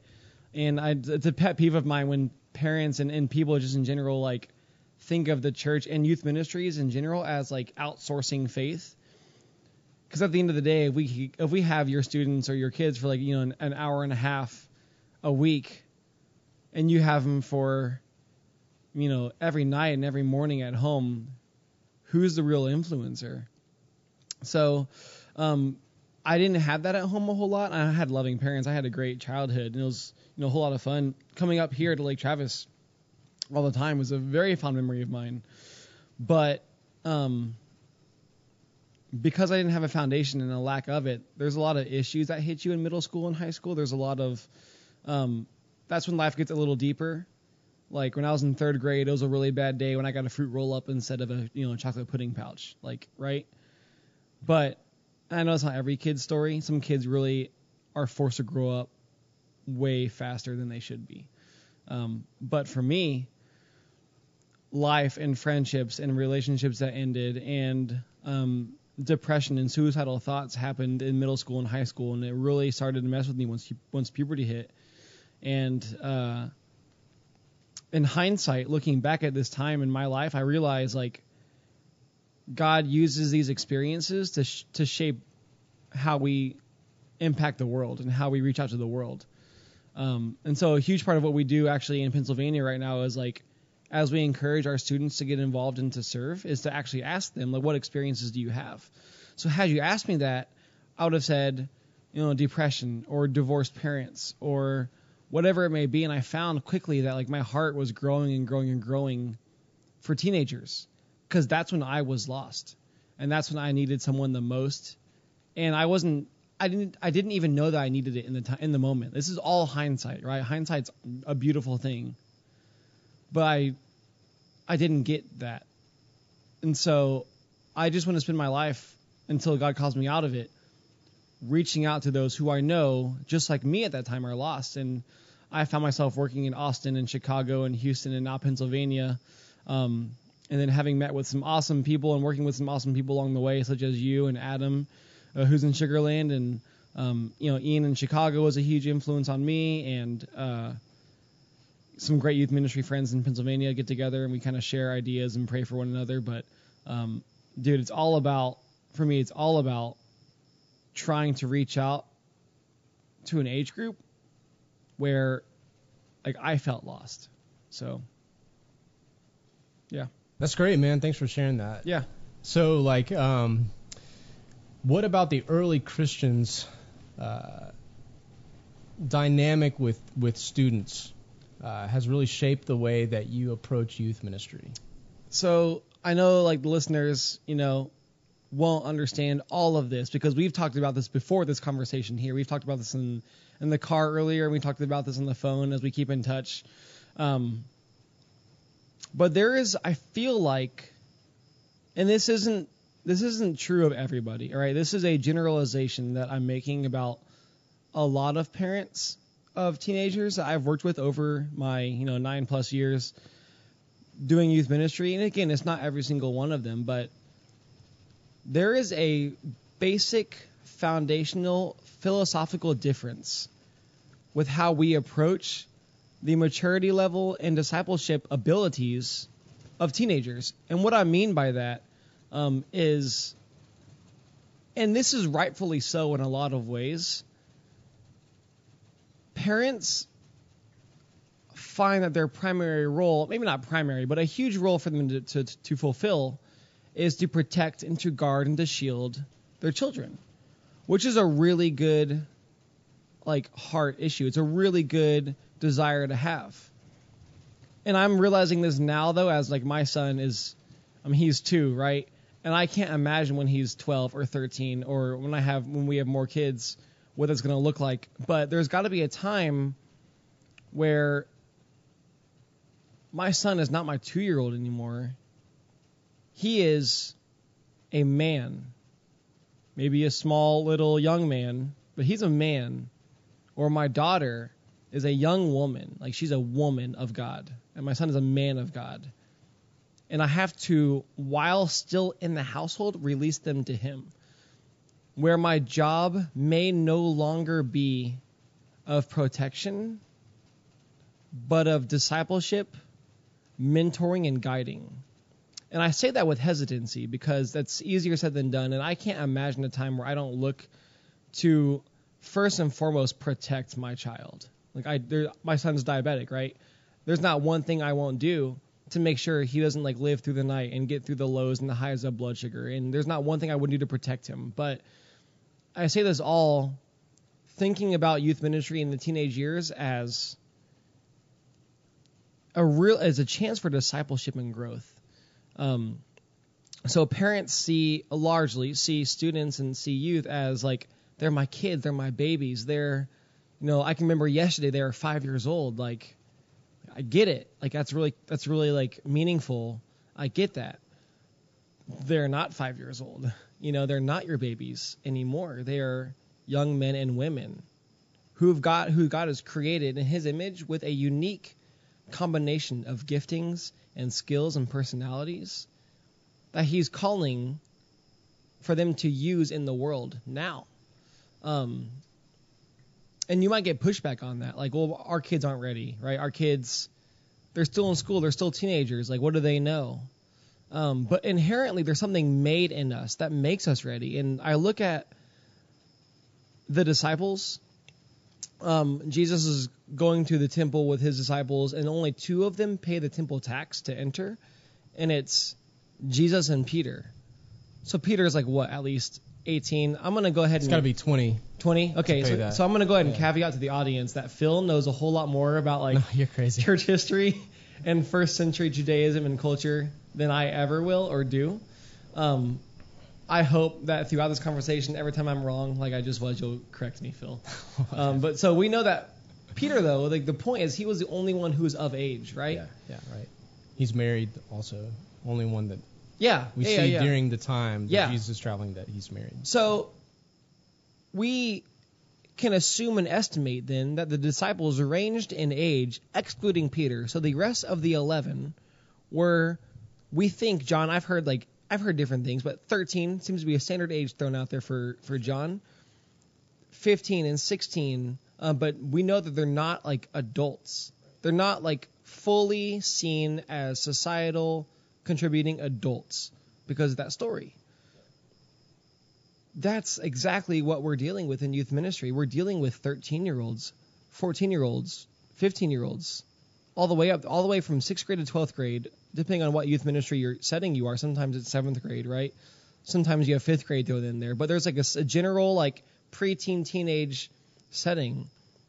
And so the basic foundational philosophical difference that myself and some parents have is that I don't see their kids and their children and their teenagers as young guys and girls who need to be like shielded away and shied away from the realities of this world and the realities of the faith and the realities of the cost of following Jesus. Instead, I see them as disciples because they're the same age of John. Um, and I know that I- we're probably going to get to it, but you have a really cool like insight onto who John is just because your story from like Peter and John being in the in the going to the temple, right? Like um, together um, from the Sanhedrin. So there's there's something too like youth that we shouldn't shy away from, but we should really capitalize on because of their passion, their exuberance for life, their excitement over the smallest things. Like adults have a hard time getting excited about, you know, what excites teens. And it's a tool that I feel is in our arsenal as youth pastors and parents to really mentor and disciple teenagers um, to be disciples and to be the church, not just to be like shielded away and like protected from like, oh, they have different worldviews, or hey, that's like, you know, there's some really bad stuff in the news, like don't let them watch it. Like, that's not my view of youth ministry. Yeah, that's good, man. It's making me really think and uh, about this this quote from uh, Clement of Rome in '95. He says, "Let your children be partakers of true Christian training. Let them learn a, learn of how great avail humility is with God, how much the spirit of pure affection can prevail with Him." Hmm. How excellent and great his fear is, and how it saves all those who walk in it with a pure mind. And so it's really neat that first line, especially let your children Yeah. be partakers of true Christian training. Like, don't Yeah. hold them back. Yeah. So, what, what, like, are there any thoughts that you that you take from that? I love kids ministries. We have a great one, you know, in Pennsylvania. Um, I love what they do. And I've never been a children's pastor. I've never really worked at a, even a VBS. So my knowledge and expertise with children is like minimal, right? It's very little. So I say this, you know, and take it with a grain of salt as you will, but throughout scripture, and I say throughout, like, you know, a few times throughout the scripture in the Old Testament specifically, you were instructed to, like, guide our kids in, our, in the way that we were brought up and pass down the traditions and to tell the stories and to lead them, right? Um, but there's there's a point in time where that we realize is simply head knowledge. That's just we're teaching them stories and we're teaching them this is who Jesus is on paper. Like we're give, giving you a lesson on paper. Like this is who Jesus is, which is good and it's biblical, and I wouldn't ever take that back. But there's a point, and as C.S. Lewis describes it, um, like the longest distance you'll ever travel is from your head to your heart. There's a point where what you learn becomes who you are.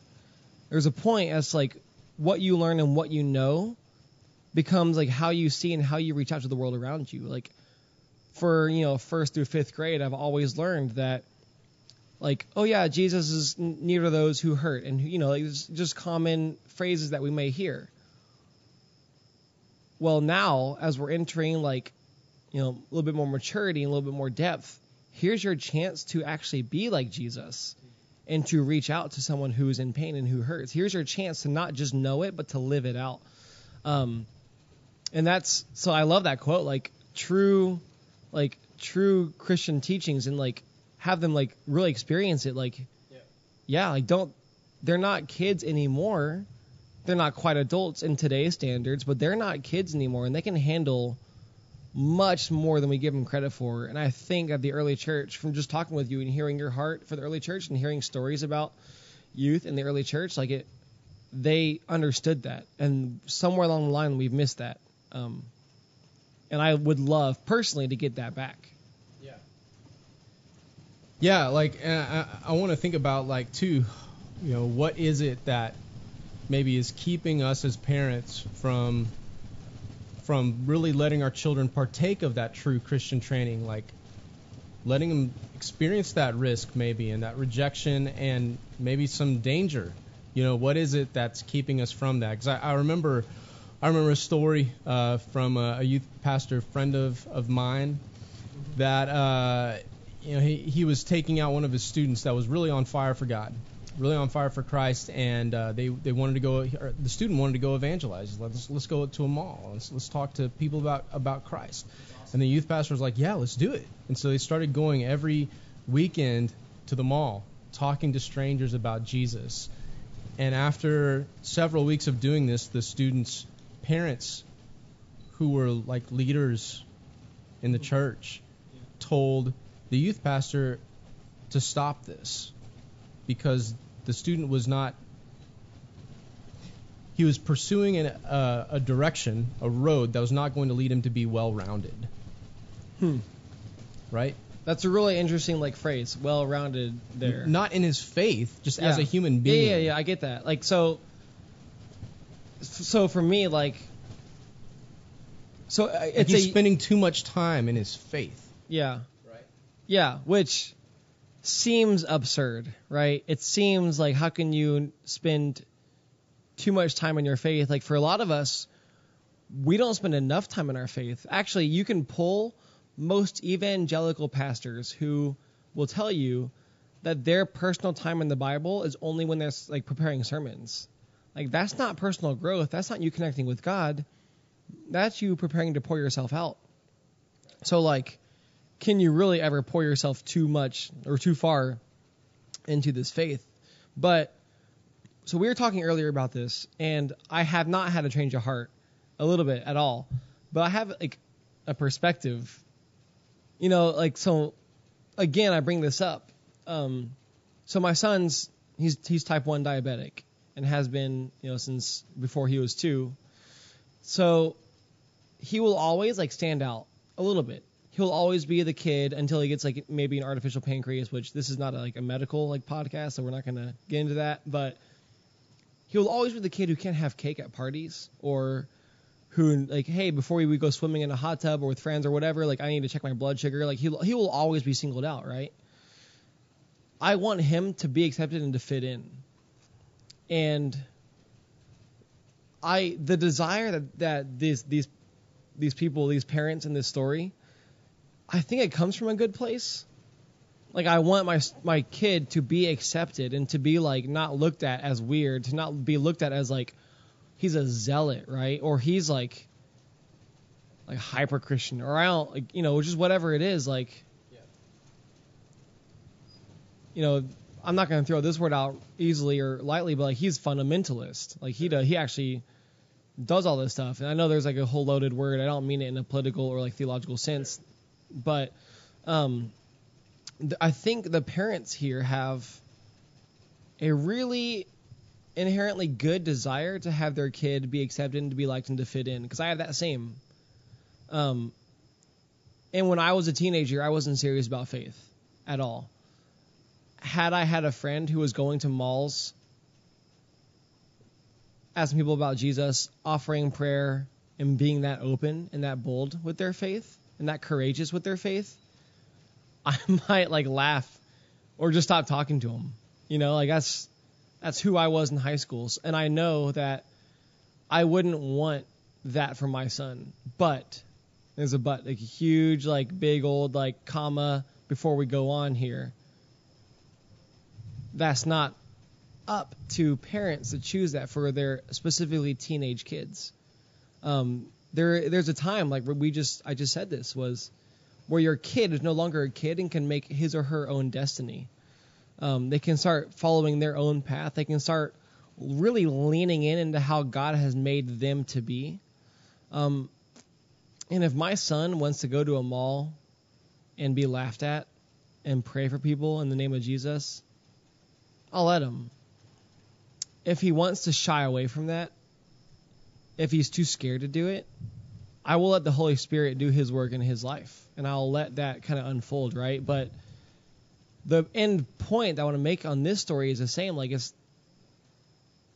and maybe this isn't the answer you're looking for. I'm not looking for a particular. But the parents at some point need to trust that God has their best son or daughters like at heart. Like he has their best plans, their best, um, his best intentions, their best, whatever use of their gifts, whatever it is. Like he has their best at heart. Um, yeah, I, I, it's hard because I, I understand where the parents are coming from, but we need our teenagers to be the lights in the church. Like legally in Texas, at least as far as I knew and was told by people, I couldn't go onto a school campus if I wasn't an emergency contact. Like for lunch, I couldn't go. I can go for like see you at the pool. I can go for like, you know, sports events and stuff. But like during lunch or whatever the case may be, like during school hours, I was not allowed on site without being an emergency contact, as far as I was told and led to believe. So, if adults can't reach schools and they're cracking down on teachers praying, and I mean, you know, like you know the whole, we can't share our faith openly as much as we had maybe in the past. So, if adults and like pastors of churches aren't reaching schools, then who is? Teenagers. But more than that, it's not a last resort because that the way I said that makes it sound like, well, if we can't, then you guys can. It's a no, no, no, no, no, no. You were always supposed to be doing this. This was always your task. This was always like your mission. Like right now, you can't just give up everything and move to Africa and be a missionary and plant churches. You can't just give up everything and like, you know, Material wise. yeah, yeah, yeah. Like you don't you don't have that ease of road to go do that or the the means to do that. But you can be Jesus every single day in the halls of your school and in the huddles on your sports teams and in the um, rehearsals of your plays. You can be Jesus, and that's that's what we're missing. Is there's a missional aspect to being a teenager that I don't know if it's ignored or pushed aside, but parents don't naturally um I don't know what the word I'm looking for is. People, parents don't naturally like encourage that, I guess, in their youth. So let me run something by you. Yeah. Just see what you think about this. So love it. I'm I'm Just kidding. I have no idea. Thank you. Yep. Just because it's Phil. Yeah. Phil Nye. So like things that are virtuous Okay. in today's culture, today's Christian culture would be something like our kids being well-rounded. That's considered virtuous. Like Yeah. We want our kids to be well well-rounded because that looks good on college essays or college uh, entrance essays. Right? Yeah. It's good to be well-rounded. It's good to be well-liked. It's good to be accepted. It's virtuous to be well-liked. It's virtuous to be accepted. It's virtuous to be popular. It's vir- see these virtues, Yeah. right? Of course. To not be weird is virtuous, Ah. right? Yes. These the, kinds the of things, W right? word. Weird. Right, right, right.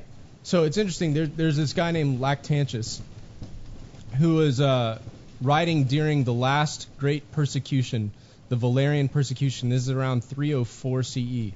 Okay, and this is just horrific persecutions. I'm going to get to this word virtue toward the end of the quote. It's a little bit lengthy, but hang with me because he's Yeah. describing the stuff that's going on and what was going on with Christian youths. All right? Mm-hmm. So he says, people see, people, non Christians, see that Christian men are lacerated by various kinds of tortures.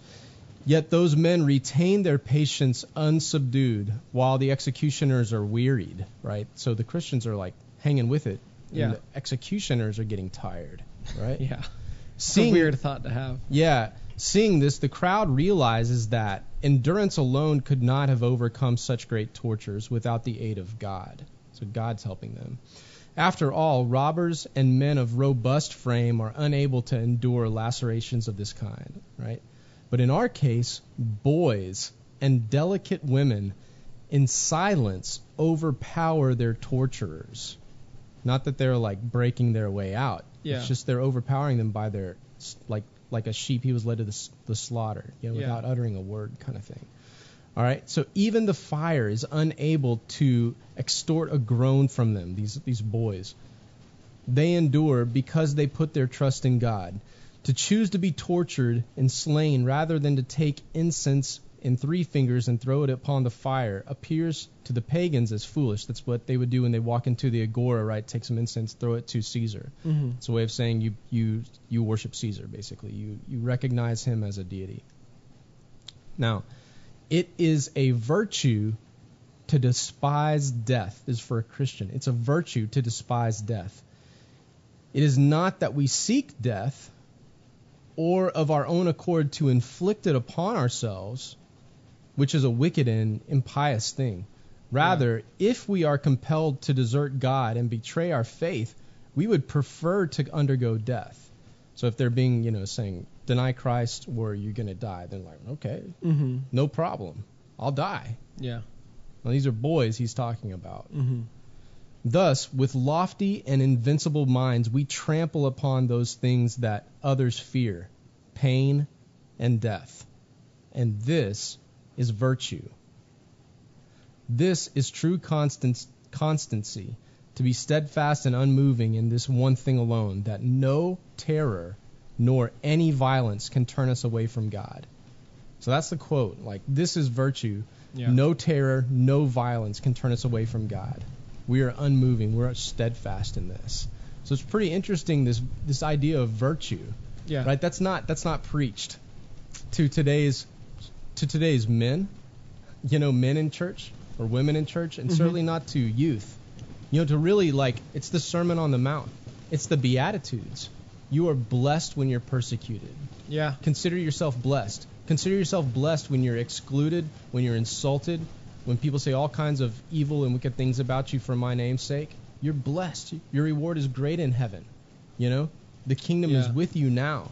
That kind of stuff is not really preached as virtuous. Yeah. So you just you just said something like you are blessed when you're persecuted. You have you have all these you have these treasures and, and riches and rewards in heaven, right? Mm. I think that that is the key.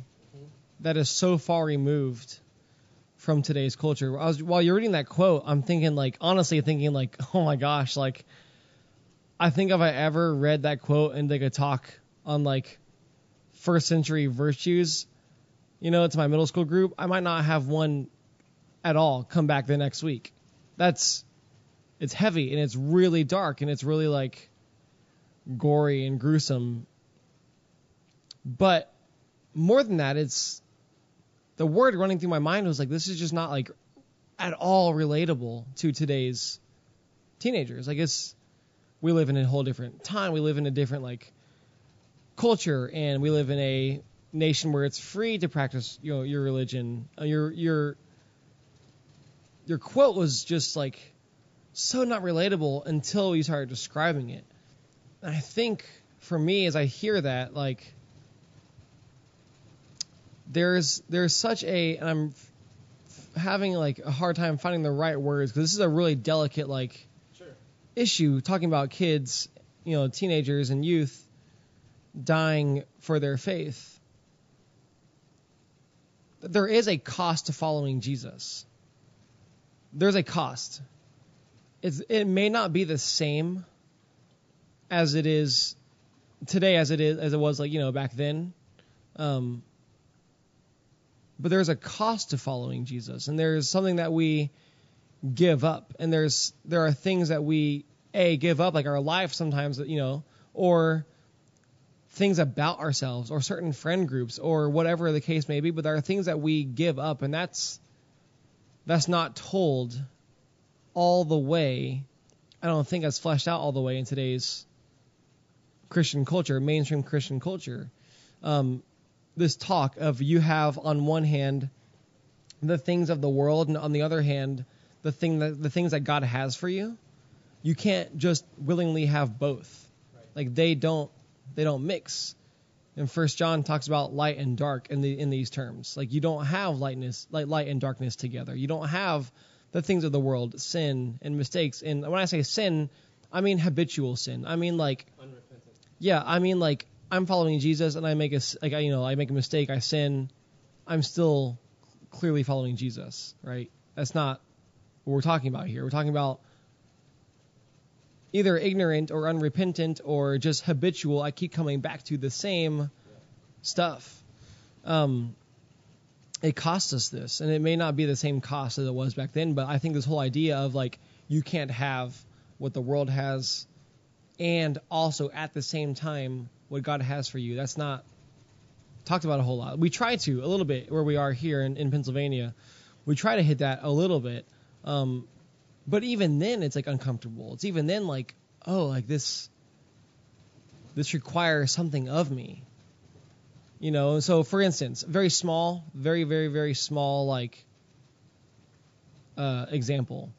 We have a group of seventh and eighth graders who um, act as our like middle school Wednesday night, like almost like a first impressions team, like a lot of churches have, you know, on Sunday mornings, um, with their like adult church. Big, I still call it big church because you know I'm a youth pastor, and so everything's like big church. Um, but these students willingly give up their first like 10 15 minutes of our like youth you know of our youth group on wednesday nights is like fellowship hangout there's games there's video games there's you know basketball there's all this stuff going on they give up that time to go and see students standing on the walls by themselves or a new student who may be talking with others but just go introduce themselves to a new student or like they give up that time to be with their friends and hanging out to live missionally. And then we're trying to teach slowly in really small steps what it looks like to like this is a small cost of following Jesus. You give up something you sacrifice something to see his kingdom furthered on this on this earth that's what it's all about not sacrifice but it's all about seeing his kingdom furthered on this earth um, so while while I I would say like the the topic is probably unrelatable the example may be unrelatable. The topic needs to be addressed. There's a cost to this all, you know, and there's but the cost comes with looking at and recognizing that teenagers aren't kids anymore. They are they're ready for some meat. They're ready for some discipleship. They're ready for some depth. Yeah, and you know it's really interesting how kids can change cultures. Yes. Yes. Kids being willing to sacrifice and put fear aside has such a huge impact on adults. You know, we were talking earlier about what really changed the civil rights movement in, in America is in Birmingham when the pastors in Birmingham got together with Martin Luther King and, and they're like, look, our kids are ready. They're willing to put our, themselves on the line. And so around 3,000 young men and women, students, high school, middle school students got together and they're like, you know, Bull Connor, you know, the main the main, you know, police guy basically, you can you can sic your dogs on us and we're not going to stop. And he did. And that got, you know, national media coverage. The United States saw it and that's what turned the hearts of the country.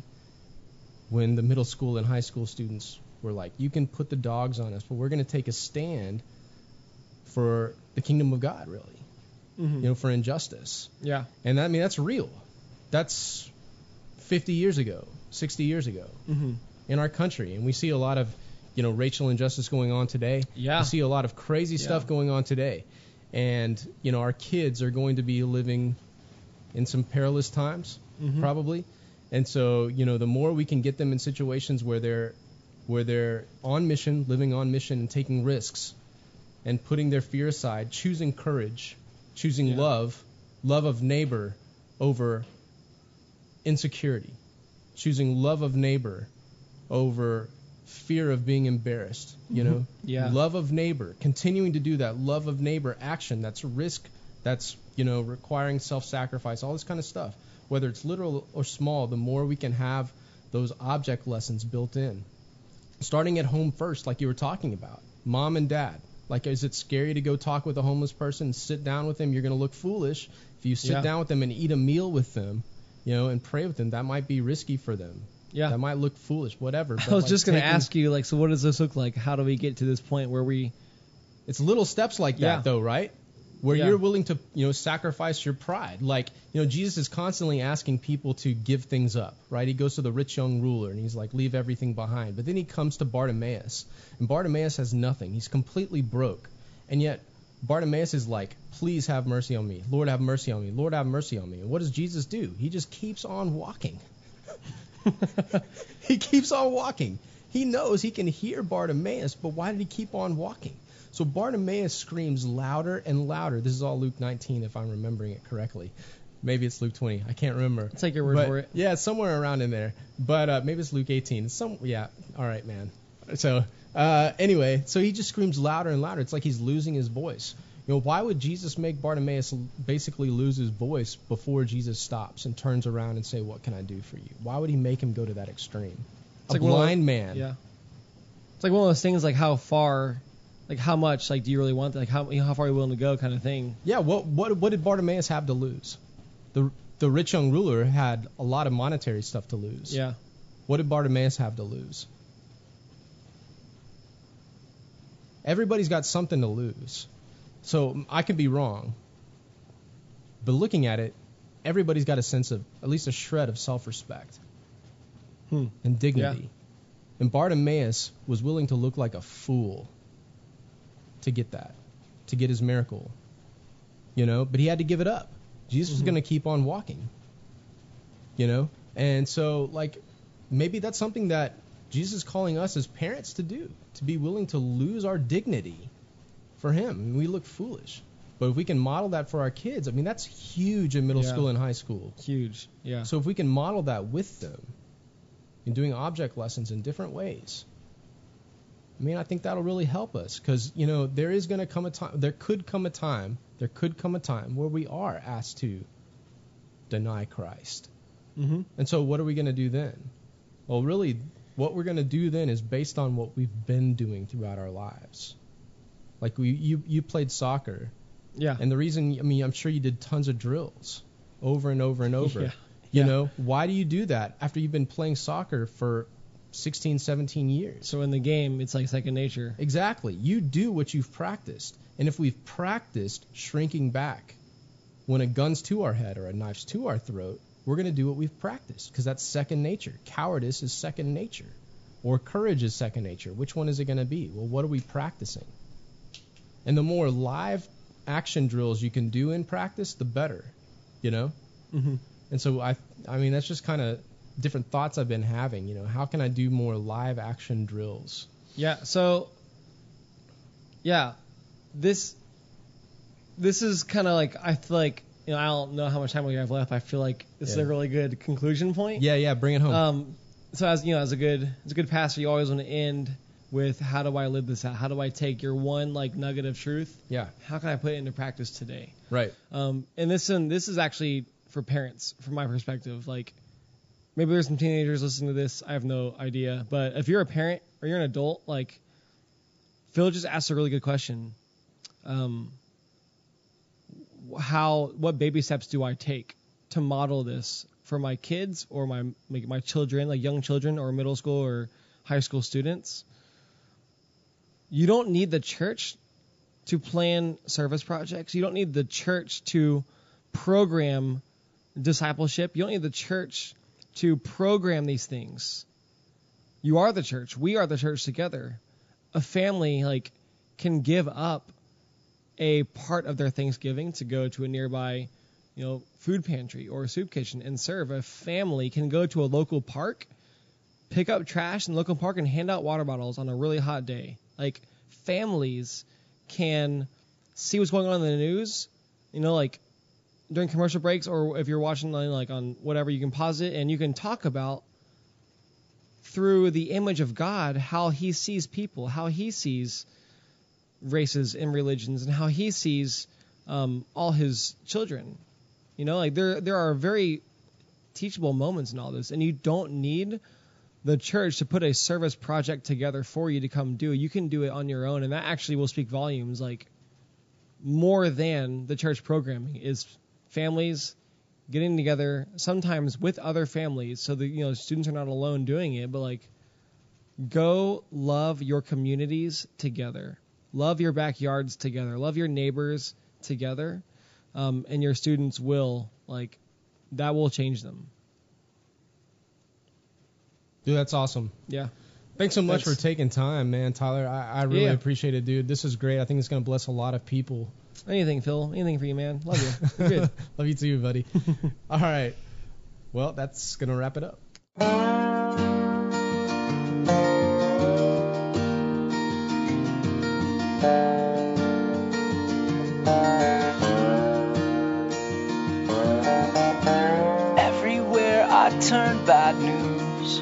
Staring back at me.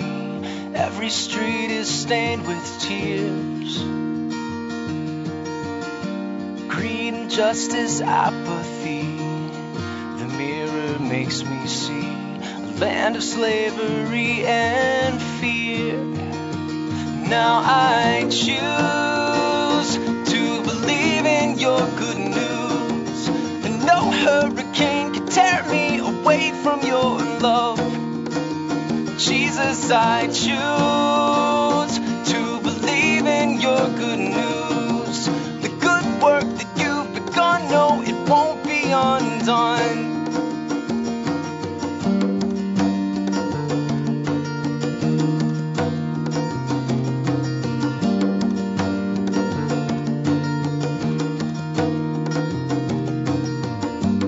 Lord, I hear you calling now follow. Seek and save that which is lost. Not to be served, but to serve along this hard road. For your fame, carry my cross. Now I choose to believe in your good news. That no hurricane can tear me away from your love. Jesus, I choose to believe in your good news. The good work that you've begun, no, it won't be undone. 'Cause your blood, it's powerful and mighty as your blood. It will break the chains that bind me, yes, your blood.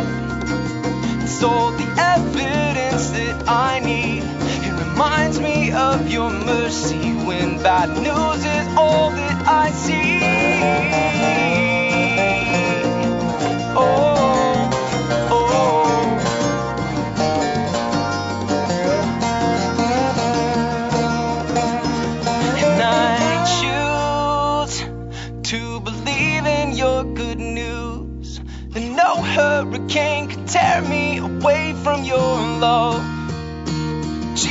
I choose to believe in your good news. The good work that you've begun, no, it won't be undone. Cause one day, one day, no more sorrow, no more shame. Every tear will be wiped away in Jesus' name. One day, one day, no more suffering and no more pain. The curse is broken in Jesus' name, in Jesus' name. One day, one day, one day,